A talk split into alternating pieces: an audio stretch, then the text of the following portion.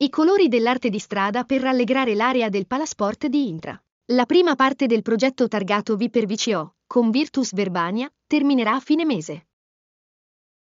Ubriaco alla guida, perde il controllo dell'auto e va fuori strada. È accaduto a Vignone. L'uomo è stato denunciato, la patente gli è stata ritirata. Stessa sorte per un automobilista fermato dai carabinieri a Omegna.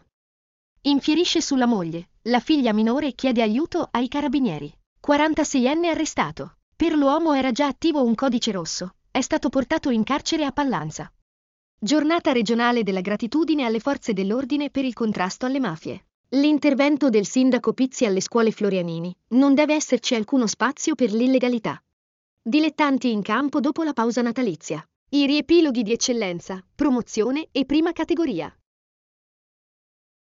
Omegna, la benedizione degli animali e il falò di Sant'Antonio. Tante persone per l'iniziativa curata dall'Associazione Fra il Cuore e la Mente con la parrocchia di Sant'Ambrogio. E il giorno più triste dell'anno, una teoria sballata ma di successo. Alla base di tutto una campagna pubblicitaria per un canale di viaggi ed un'equazione ben poco scientifica. Sconosciuta l'identità dell'uomo trovato morto sul lungolago di Intra. Attualmente non risultano casi di persone scomparse nell'area del lago Maggiore.